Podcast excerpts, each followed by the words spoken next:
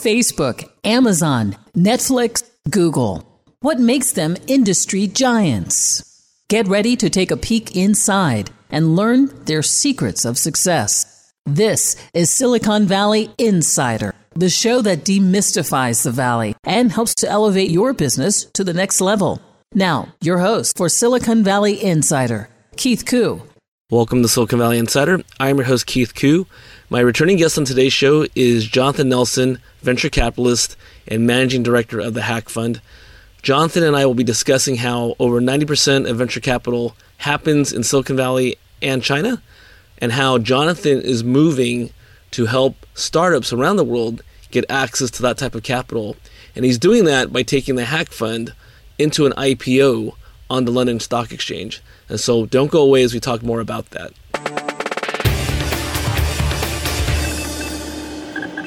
In this week's tech news, the big story is that Uber and Lyft are threatening to close operations until at least the elections, and they're doing that because in the state of California, that a recent judge decision was that Uber and Lyft needed to reclassify their drivers from independent contractors to employees. And of course, by doing so, this will cause Uber and Lyft internal costs to increase greatly when you have to offer all the same benefits and perks that you do to full time employees.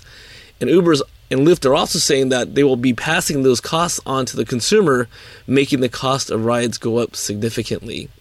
I am sure this will not be the last we hear of this, and it's yet to be seen whether Uber and Lyft will follow through on their threat to halt operations in California.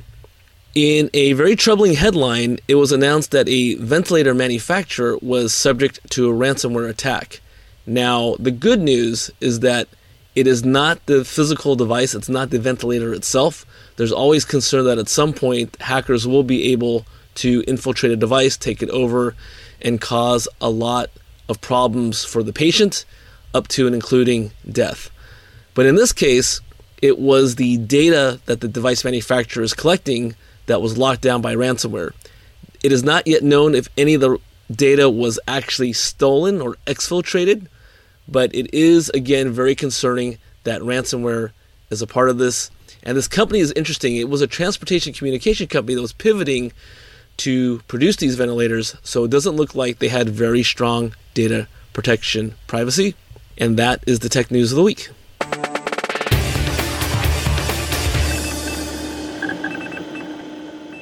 Welcome back to the show. Once again, I'm joined by my special guest, Jonathan Nelson, who is the managing director of the Hack Fund and the founder of Hackers and Founders. Welcome back, Jonathan. Thanks for having me, Keith. Great to be here. So it's always great to have you. Uh, we've done a show before that really dived deep into your background, and that was called Disrupting the VC Model a couple years back on Silicon Valley Insider. But I wanted to catch up with you. I know that there's a lot going on, especially with COVID 19. 1st mm-hmm. of all, what's happening with you and Hack? So um, we were initially actually thinking that this was going to be um, creating a digital basically publicly traded venture fund with blockchain stock certificates. Um, the challenge was was that people didn't actually believe that we could do this legally, even though I actually was on an SEC advisory committee. I called the SEC, I gave them the roadmap, I did the whole thing. Um, we were just kind of getting a lot of pushback on that. And roughly about the same time, the London Stock Exchange actually reached out to us and they asked for some help in building out their business line of being a stepping stone listing for companies outside of Silicon Valley to actually IPO. Um, and so we've actually been working with them for a year or two, actually kind of helping them build their brand across Latin America. We have a couple of companies from Latin America, one from Africa that we're actually talking to about potentially listing on the London AIM Stock Exchange. And they also let us know about they have a publicly traded venture capital program, which is basically what I was trying to achieve on the blockchain. Um, and so last uh, about nine months ago, we ended up getting approved by the London Stock Exchange to actually take our fund to IPO. We've been in a bit of a holding pattern because of Brexit. Um, you know, we were waiting for the election in December to actually happen. January, things were looking back up. Uh, we had actually planned to do an IPO this June, July of this year. and then COVID actually hit, and so we're you know kind of in a holding pattern until things settle down in the UK a little bit more and capital markets you know perk back up before we actually do the roadmap. But our, our plan is to actually take a venture fund to IPO in London um, early next year. So, so two questions, two follow up questions. One, how does the process taking it into the London Stock Exchange versus doing it in the United States, I think I'd be interested in knowing the difference there. And then the second question, which I'll, I'll, come back to, is then how is the landscape different for the companies you're bringing into London Stock Exchange versus how you would normally approach it here in the United States? Yeah, no, I, I, I did a lot of work when I was at when I was advising the SEC on capital formation, and I think we talked about this the last the last time. Is that you know, capital follows liquidity. And when the vast majority of the world's tech IPOs and mergers and acquisitions, it's like 85 to 90% of them happen in Silicon Valley. Or China, have, yes. Or, or yes. China. And you have all of these emerging startup hubs around the globe that are struggling to get capital. Why? Because the startups can't promise their, you know, promise their investors an IPO. And so it becomes this chicken and egg sort of scenario. And so um, we've been looking for a solution to that. What's interesting about the London Stock Exchange, and at this point, I've talked to 14 stock exchanges worldwide, is a, I think that they probably have one of the world's best in class small cap IPO programs. You could, if you're actually doing about $10 million a year in revenue and you're growing 30 to 50% year over year, you can IPO on the London Stock Exchange then you can actually raise subsequent rounds of capital. And um, on the London Stock Exchange being publicly traded, you can also access public debt markets, which is actually really interesting for a founder and CEO to be able to grow your company that way. The costs there are about 10 to 20% of doing an IPO in the United States just the regulatory framework is a lot lighter. They have a bit of a unique way of how they actually regulate startups. You, as a company, you end up hiring a regular called a nominated advisor who becomes your investment bank, your broker, and your regulator. So they're responsible ultimately to the government and public markets that all of things are copacetic as opposed to my hiring a very high priced law firm at you know one to two thousand dollars an hour to do a thousand hours worth of legal work to actually file my SEC file. I was just talking to a startup about an hour before our recording, and they their eyes dropped. You know, the eyes popped out of their head, their mouth dropped. That it was that expensive. It, it, it's to IPO in the United States requires three to five million dollars to get an IPO off the ground, and then two to three million dollars a year in maintenance. Um, that's just your legal and accounting costs. In the UK, you're looking at about three to 500K to get the IPO off the ground, maybe 700 on the top end. And then you're looking at about a, another three to 400K a year um, in maintenance. And so it, it's, it's a very appealing option, I think, for a lot of startups. We're looking at some startups in the Midwest, a lot of startups in emerging markets, and hopefully that this will actually be an answer to this chicken and egg problem of promising your investors an exit if you're a startup in Uruguay or Mexico or Nigeria or the Middle East or Eastern Europe or Western Europe for crying out loud, so that we can actually start to get some IPOs going, start making some money for the founders and the entrepreneurs and the investors in those companies to actually really kickstart these innovation ecosystems globally. So when we get back, let's start talking about those locations you just mentioned because I think yeah. that'd be very interesting, especially with all the disruption happening in the market right now. So you're listening to Silicon Valley Insider with Keith Koo. Special guest is Jonathan Nelson, managing director of the Hack Fund. We're talking all about investing, alternative ways of investing outside of Silicon Valley, and we'll be right back. For questions or comments on today's program, call 1 888 828 7846. That's 888 828 SVIN. Now, back to Silicon Valley Insider. Once again, your host, Keith Koo. Welcome back to the show. Once again, my special guest today is Jonathan Nelson, managing director of the Hack Fund and the founder of Hackers and Founders. We're talking all about the VC landscape and alternative ways to raise capital given the market conditions. Welcome back, Jonathan. Thank you very much, Keith. Always great to be here, man. So, Jonathan, if you had a magic wand, what do you think the next three to five years looks like for startups? If I had a magic wand, I would want startups from around the globe just to have an equal chance at you know raising capital at building a company as startups in silicon valley actually have. That's you know the weird thing about hackers and founders is we're just this global network of entrepreneurs that have been getting together and kind of helping each other out. And you know if i'm an entrepreneur in colombia or if i'm an entrepreneur in nigeria or even atlanta for crying out loud or chicago indiana um, you know, my chances of accessing capital, of being able to build a large, significant tech company are, are dramatically lower than if I, you know, ha- if I'm in Palo Alto. Um, and so my goal is to try to level that playing field and with the idea that a rising tide is going to lift all boats like that will help silicon valley companies as well if there's a lot more kind of global tech companies growing this leads me to some follow up questions. With the Silicon Valley, we talked about it earlier, between us and China, we generate 85 to 90% of all capital in the world. I think it's more of a 60 30 split between Silicon Valley and China. Yep. And we've talked about it many times before 10% is left for the entire rest of the world. How do you get the word out to these potential startups that programs like the Hack Fund exist? And then how do you then marry that with the potential for existing Silicon Valley Chinese investors? And then also to complicate things in Silicon Valley, a lot of that money that's concentrated here comes from sovereign wealth funds and other funders. So how do you coalesce all that together? What's your vision for that? So our vision for that is really kind of building a set of financial tools and some infrastructure to kind of start to flatten that to help companies actually get to IPO, um, to help other funds IPO their companies, um, to help more mergers and acquisitions kind of happen worldwide. Um, although I suspect that there's going to be a big change in that market coming up with the regulatory pressures coming from Congress. You know, you just had, you know, Apple, Google, Facebook and Amazon Amazon CEOs in front of Congress, and you have 48 attorney state attorney generals um, putting together antitrust litigation. Like, it's going to be a really stormy next couple of years for antitrust and regulation in Silicon Valley, and that's really going to chill the whole merger and acquisition market. So you're going to see, I think, a lot more M and A coming out of China.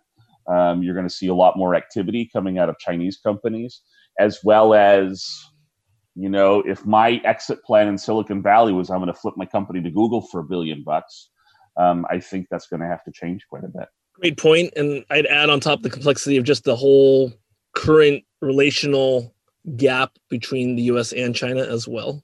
Yeah. Um, CFIUS is definitely much more active now than it was in the previous administration so yep. I, I totally agree with you.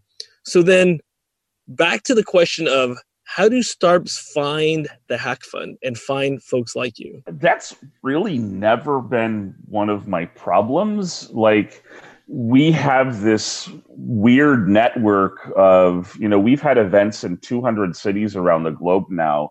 We've had over 350,000 tech entrepreneurs attend our hackers and founders events. Usually somebody knows someone who's been to a hackers and founders event at some point um, our events have slowed down now, right now, because of COVID. Like, no one's getting together in bars worldwide to talk about startups. And so we have a decent social presence. But if people want to go to hackfund.com, they can do that. Um, and generally, we just, I get 10, 15 people a day reaching out to me asking me for funding, um, advice, feedback, mentoring, that sort of stuff. And we try to process those as efficiently as possible. Unfortunately, sometimes I let some balls drop, but um, uh, that's really been kind of what we've been doing is word of mouth. You know, we've also been mentoring for there was a hackathon called EU versus the virus uh, mm-hmm. uh, this past summer. There was like 25,000 people, and we were actually one of the teams that were mentoring. And I spoke for a number of their, you know, kind of live streams that they actually ended up doing. I think I was one of the few people from Silicon Valley participating in that. And so we just, you know we're out and about we're out there and we have a really large community um, and that's generally how people find out about what oh, it's an impressive community why don't you spout out some of the numbers in your community. It's, it's quite impressive. Yeah, we, have actually had events in over 200 cities around the globe. I believe we've actually been in about 60 countries. Um, and we've had over 350,000 people attend our events over the last decade or more. Pre-COVID, in any given month, you had you know 20 to 50 hackers, some small you know handful of people getting together in a pub to you know larger events. We actually just last week had our inaugural event online in Quito, Ecuador. We had 150 tech entrepreneurs attend a, a Zoom event in Ecuador which is getting ravaged by coronavirus right now. Oh yeah, um, yeah. And so what's what's interesting to me is vast majority, but half of the world actually has access to broadband. And so if I'm a geek, I'm a laptop, I can code, and I have access to a broadband internet. I have access to all the open source software that people in Silicon Valley do. So I can build software, I can build a technology company what's missing a lot of times is the capital, the mentoring, helping grow my company outside of Ecuador to the rest of Latin America and so that's really been kind of our bread and butter the last you know couple of years is really helping companies expand out of their small local markets and help them grow into others. Yeah it's good to know. I we do a lot of mentoring. One of my business partners ed who's a cto he's worked on 60 startups. We would love to get involved with how to help mentor these companies that you're mentoring because that is definitely a passion of ours. You mentioned coronavirus in quito Mm. I think that coronavirus in general makes us all have kind of a pause, a stop, drop, and roll moment. Yeah. And so, what is your thoughts? Because we talked about the regulatory environment. What are your thoughts about COVID 19? How is that affecting the community, and how is that both affecting the US community and the international community? So I have a weird background in that I was actually an ER and trauma nurse, and I actually worked through H1N1 and SARS as an emergency room nurse. It, and I had the misfortune of like stacking bodies in a dirty utility room because the morgue was full. Um, and that no one had ever, you know, no one really heard about that. But I worked in some, you know, kind of off the beaten path emergency rooms. I had very limited resources. And when this started happening, I burned my nursing license eight years ago. And when this started happening, I'm like, oh my gosh, here we go again. And this going to be really bad this time. Um, I think that the business landscape, has changed dramatically, and probably a number of the changes that are actually happening are permanent. Um, like I, we have executive roundtables on a monthly basis with you know senior execs from multinationals, and things that I'm hearing from them are statements like, "Our strategy last year was digital first. Now our strategy, our strategy is digital only."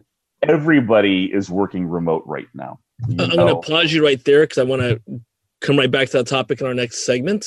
Yeah, I think it'd be really interesting to hear what the strategy is mm-hmm. in dealing with uh, all the playbooks get thrown out the window. So you and I can both talk about that.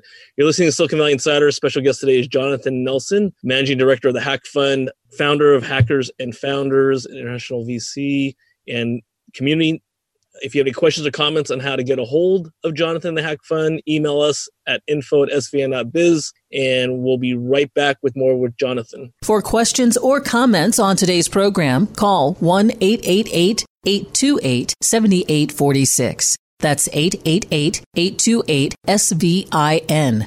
Now, back to Silicon Valley Insider. Once again, your host, Keith Koo. Welcome back to Silicon Valley Insider. I'm your host, Keith Koo. Once again, my guest today has been venture capitalist Jonathan Nelson of the Hack Fund. Jonathan and I have been discussing how he and team are working to raise their next fund via the London Stock Exchange in order to serve the startup community around the world.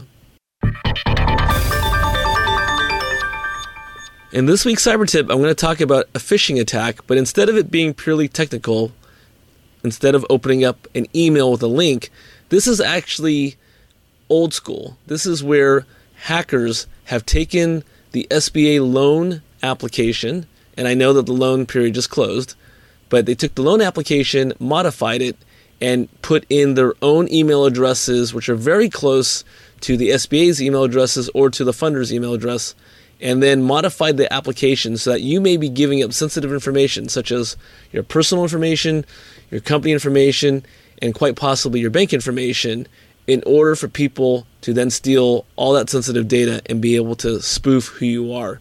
So, our recommendation is this whenever you are filling out a form, whether it be online or you download it and filling it out manually, be sure you know where the form came from. I always want to go directly to the source. In this case, it was the SBA website. Go there, download the forms from there, validate that it's the correct form, and fill that out instead of relying on a form that's been sent to you by someone else or that you've picked up. Because in this day and age, you really can't trust anything you see since it's so easy to spoof these forms. And that's the cyber tip of the week.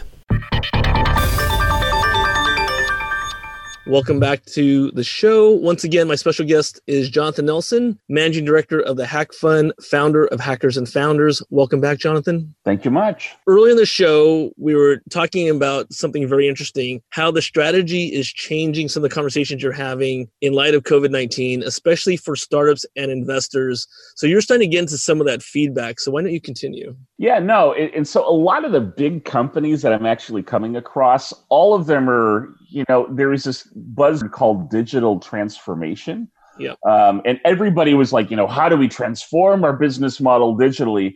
Uh, now, if you're not completely digital in terms of your business, you're dying as a business. Um, or you know you have to figure out what is your pandemic pivot yesterday and every corporation worldwide is going through this and my clinical background in healthcare leads me to believe that this is probably going to last another three or four years. Like, we need to be able to get 5.4 billion vaccines into people before this goes away. So, how do you as a startup actually start thinking about and how do you actually help these larger businesses do work and do business? And so a number of companies in the B2B space are just taking off. I mean, Zoom, obviously. Yes. You know, Microsoft Teams, Slack, you know, all of those. But every major enterprise around the world, every bank, every retail, every supply chain, everybody is trying to figure out how do we do business in light of this pandemic.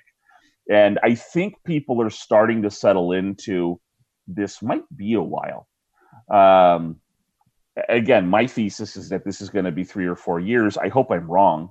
Um, I will be happy to be proved wrong. But if you're a startup, you know, you actually have a competitive advantage. My guess is you're probably used to working remote. You're used to working lean. You're used to working digital. And the trick is, is how do you actually talk to some of these larger companies and ask them what their problems are and build a product to solve their problems? That I think needs to be a lot of companies' pandemic pivot right now is how do you actually help companies and larger companies start to manage kind of you know the new normal of business and working remote it's a great observation that you just made. And coincidentally, uh, I recently had Dan Scheinman, first investor of Zoom. He gave startup advice. He was talking about really right now, similar to what you're saying, adding on to you, you should have two years of runway ideally as a startup. Mm-hmm. If you mm-hmm. have two years of runway, then you have a lot of options in terms of writing out the storm on not just desperately taking the first deal that maybe a vulture capitalist throws mm-hmm. at you Yep. And I know you're definitely not a vulture capitalist. I really appreciate your approach to investing. We had Allan Leinwand, who's the head of engineering of Slack. Mm. He was the CTO of ServiceNow, the CTO of Zynga. Yep. He was talking about all the stuff that Slack is doing to empower yep. communities. Uh, Slack is actually have a feature now to have cross organizational Slack channels, mm-hmm. right? And this is all to the point of digital transformation is now in your rearview mirror many people know that my background is in both technology but also in banking. And when it comes to mm. banking it's more technology risk. So we talk about technology risk and i and i say this a lot. We go through risk analysis risk management as a regulation. And so mm-hmm. that means that we do we do these tabletop exercises. We go through what happens if there was a traumatic event. We talk about the flood which is fukushima. We talk about what happens in a hurricane an earthquake even a economic crisis. But nobody ever since the turn of the century, the 1900s, ever actually did a tabletop on a real pandemic. But we know they happen. See, pandemics do happen, but we never actually did any of the playbook exercises to see what happens during a pandemic. And now everyone, typical regulator. early in the show, Jonathan was talking about the crushing weight of regulations here in the United States. Typical regulator is show me your playbook on a pandemic, and everyone's like, really? and so, so you you apply that. I mean, I use banks as the uh, worst case example before you get to uh, nuclear energy, but you talked about these normal enterprises, these mm-hmm. big companies, they have these playbooks, but not for a pandemic. It's certainly not for the backup on what do we do in our digital catalog because we didn't think about that. So now everyone's rushing towards digital. So I, I do think where you talk about the startups, the ones that have a digital play mm-hmm. and can make it two years, I worst case, no, absolutely, and and you know, I mean, we have startups that are doing uh, in our portfolio that were doing well last year, and now we're doing you know a billion dollars in you know market transactions that are happening on their platform, and it's a company that helps you know retail businesses do online to offline. Um, and you know they're exploding. We have you know in Latin America, we have one of the companies that actually manages uh, one of the largest economies, Latin America, is cash payments to poor people. Um, and they have a cybersecurity solution that enables, you know, ID so that you can actually, the government can hand an envelope of cash to a poor person in a rural village without internet access. They can, you know, biometrically identify that person and actually prevent fraud and that sort of stuff. You know, is that, doing, uh, is that a remittance platform? And if it is blockchain or not blockchain? Uh, th- it's not blockchain related right now, and it's just a you know biometric ID, you know, to a biometric ID card and a terminal that operates off grid. Okay. Um, and then when it comes back on grid, you know, all of the stuff gets uploaded to the cloud, and all of the settlement is actually made. But you know, they're doing a billion dollars in payments a year, and so and a number of other governments around the globe were like, hey, can you tell me about this? How does this work? Um, I mean, this is a Darwinian moment for businesses. This is, you know, a lot of businesses are going to have to evolve or die. And if you're a startup, you know, what is your pandemic pivot? Um, you know, grab cash and cash up, you know, slash your burn rate, and then, you know, figure out, you know, how do you actually take advantage of this? Um, I was talking to a senior exec at, at, a financial institution, and one of the things that she said was, "You know what? It's horrible to say, but this kind of chaos breeds a ton of opportunity." Um, and there's a lot of opportunities for startups to actually start building products to actually help these larger companies make this transition right now. So why don't you just take a couple minutes to give us your top five tips for how startups can capitalize on the market opportunity? Um, my top my top tips for a startup is always it doesn't matter what I say, it matters what your customer says. Get away from your laptop, get away from your computer and talk to a customer. Ask them what problems they have making money. Ask them if I solve this problem for you in making money, will you pay me? Um, and then figure out how many of those potential customers are there. And if there's a bunch of them, I think you actually have a really good startup idea. And ultimately, you know, a startup serves to make money by enabling business, by helping other people make more money, adding value and creating value and growing wealth. And, you know, there's a lot of companies that are actually struggling right now to actually do that. The trick a lot of times is how do you actually get connected to people who are decision makers who can actually tell you what their problems are. One of my favorite questions to ask people is what's your biggest pain in the butt? Where are your struggles? Next three to six months, if you had a magic wand, what would you change? Try to get at the heart of what's bothering people and then build a product. Another tip, you know, and this is kind of the corollary to that, is do not imagine customers. Imaginary customers have killed so many startups. And I have suffered this as well. Like, I'm like, ooh, there's this technology, and we could do this, and we could do that, and we'll solve this and that and the other thing. And, you know, next thing you know, I'm on stage with a black mock turtleneck with, you know, my, my blue jeans giving a Steve Jobs' presentation saying, and we do this you know, and this is how the world changes. And you have your reality distortion field in your mind, but it's all imaginary. And ultimately, all of that imagination comes crashing down when the customer doesn't show up because you never actually talk to them. Um, so try to spend half of your time talking to customers and half of your time building a product to solve those problems. Those are really just my go to.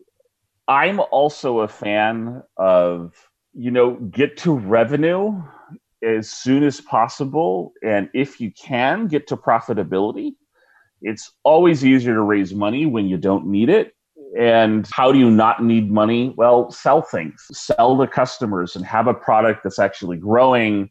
Then, if you actually need capital to really scale, it's a lot easier to go up and down Sandhill Road to go to a VC and say, hey, look, every dollar I have in my company, my product, I sell $3 worth yeah. of product to my customer. And so if you give me a million bucks, I'm pretty sure I'm going to be able to turn that into 3 million bucks. That's the, advice. That's Great the advice. easiest way to actually raise money is how do you actually, you know, get to the point where you're making enough in your company so that you don't need venture capital. Venture capital is a great tool in your arsenal, but ultimately it's not going to solve the problem if you don't have customers and if people aren't buying from you. It's great advice, Jonathan. And I always love talking to you. I know we're out of time on the regular part of the show. So thanks for being here. I need to come have you come on more often. My pleasure. Always happy to. So Jonathan Nelson, managing director of the Hack Fund, founder of Hackers and Founders. Don't go away because Jonathan's going to come back with his predictions on the pivot. Any questions or comments, email us at info at svin.biz. Find us on Facebook, Twitter, or LinkedIn, and we'll be right back. For questions or comments on today's program, call 1 888 828 7846. That's 888 828 SVIN. Now, back to Silicon Valley Insider. Once again, your host, Keith Koo. Hey, Insiders, welcome back to Silicon Valley Insider with Keith Koo. Special guest today has been Jonathan Nelson, Managing Director of the Hack Fund, as well as founder of Hackers and Founders. All throughout the show, we were talking about alternative investments, VCs, and startup advice. So, welcome back, Jonathan. Thank you much. So, on the pivot today, I want to talk about once we get through the new normal, I know it's going to take a little bit of time. What is your prediction? What does the actual world look like for both investors and startups? I think the where I'm placing bets is I think that the future of business is global. The future of business is digital. I think the future of business has to be diverse and I think it has to be green. And so one of the things that I think is happening that I don't think is going to change is remote teams and remote work. Um, you know, you're having Facebook saying that their companies, you know, all of their employees are going to work remote until 2021. Yep. Google is saying basically the same sort of thing. Twitter is saying their people are going to be able to work remote forever. Definitely. Yep. You know, I'm talking to investment banks. Everybody that I think can work remote will be working remote. And so what that does is all of a sudden, if I'm a really talented person in Mexico, I actually have a decent shot at getting a job at one of these tech companies. Or if I, you know, have the skills and if I have the chops and I'm in Indianapolis, I actually have a decent shot at getting these jobs where a lot of times you had to be in Silicon Valley. And so I think cross borders is going to increasingly become blurred um, I think the employee base is going to be much more global. I think salaries for engineers are going to start climbing globally just yes. because you're still going to have a huge appetite for software engineers building new products. And the only places that I know where there's spare engineering capacity is in like Latin America, like Mexico, three hours south of here in Guadalajara, Mexico. You can get a great architect level engineer for like 30, 40K a year which is bizarre. Like that's that is going to start normalizing. All of that arbitrage is going to be gone. Oh, when I when I'm advising startups, uh, one of my teams they have developers in Kenya and yep. Cuba in Eastern Europe. Yep. Uh, we also have teams in Malaysia, the Philippines, and it, it it was just like you said, talent shortage in North America, mm-hmm. and having to go outside to find the skills and if the World Bank and the IFC have actually put out data that says, you know, Latin American economy is going to grow about 2x the rate of the US economy. Um, Africa is going to grow about 2.5 to 3x the size of the American economy. India is going to grow about 4x. The Middle East is going to grow about 2.5x. And, you know, Eastern Europe, um, China, they're all going to grow about 2x the rate of the US and European markets are actually growing and so that's why I think the future is global, and I think it's gotten a whole lot flatter right now. Um, everybody's used to doing meetings on Zoom now, um, and whereas before you had to like fly to New York and have a meeting with the senior exec, like that's I don't think that's going to get back to normal anytime soon. Uh, travel in the U.S. is down by ninety percent. Yeah, it's the, the travel and hospitality industry is going to be gutted for several years, unfortunately, I think. Other things that I think are going to happen is I, I think doing that kind of cross border business is going to, there's just going to be a lot of hiccups. You know, it's like paying somebody in Europe or paying somebody in the Middle East or paying somebody in Latin America, like cross border finance and fintech is a giant pain in the butt. So we're spending a lot of time are startups there that can actually s- help solve some of these problems of you know how do i do business in 10 different countries with 10 different currencies? You know that i think is a huge opportunity um, in fintech. Um, we're doing uh, we're actually starting to take a real long hard look at you know uh, green and you know ag tech biotech life sciences health tech you know, climate change is also a thing. I, I, think now we're starting to get, oh, this is what a global disaster actually looks like. Okay, let's start thinking about solving some of these problems. And so I think you're going to see a lot of Western governments, the United States, Europe, responding by promoting a ton of green tech and clean tech, transforming energy capacity, trying to decrease carbon. I think we're going to start looking at new ways of farming and producing food. Um, and so we're spending a lot of time kind of in that space. And then the diversity piece, you know, it's something that's been one of my drums that I've been beating for a long time. You know, we were name checked by the Obama White House on our work on diversity, but it's like less than 3% of venture funded startups have a woman founder. Less than 1% have an African American or Hispanic founder. Like, that's just ridiculous. Um, you know, just the African American economy in the United States is a trillion dollars a year. Hispanic market in the United States, $1.5 trillion a year. You need to invest in companies and founders that understand these global markets and that understand these markets. You know, 65% of household spending is directly done by the woman of the house, and 95% of household spending is directly influenced by the woman of the house. Like, a mama don't want to buy the car, the car ain't getting bought. Um, and so, why aren't we funding women-led startups or companies with women founders? You know, the best data shows that diverse teams outperform, you know, monocultural teams run, run by a bunch of dudes. Um, and so I think that we've got to actually start funding more women founders, more black founders, more Hispanic founders, because I think it's good business and you're gonna definitely, make more money. It, definitely is good business. I'm going to have you come back on to talk more about that because we're totally out of time. Yep. But Jonathan, I always love having you on. Definitely, we're going to set up a follow up because this is another topic we should really dive into.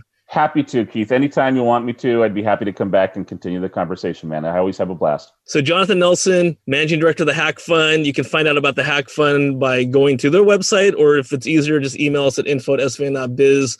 Best wishes to you. And any other questions or comments, Email us at info at svin.biz. We're on Facebook, Twitter, or LinkedIn, and we'll see you next week. You've been listening to Silicon Valley Insider with Keith Koo. For questions or comments on today's program or to schedule a complimentary consultation with Keith about your business, call 1 888 828 SVIN. That's 1 888 828 7846.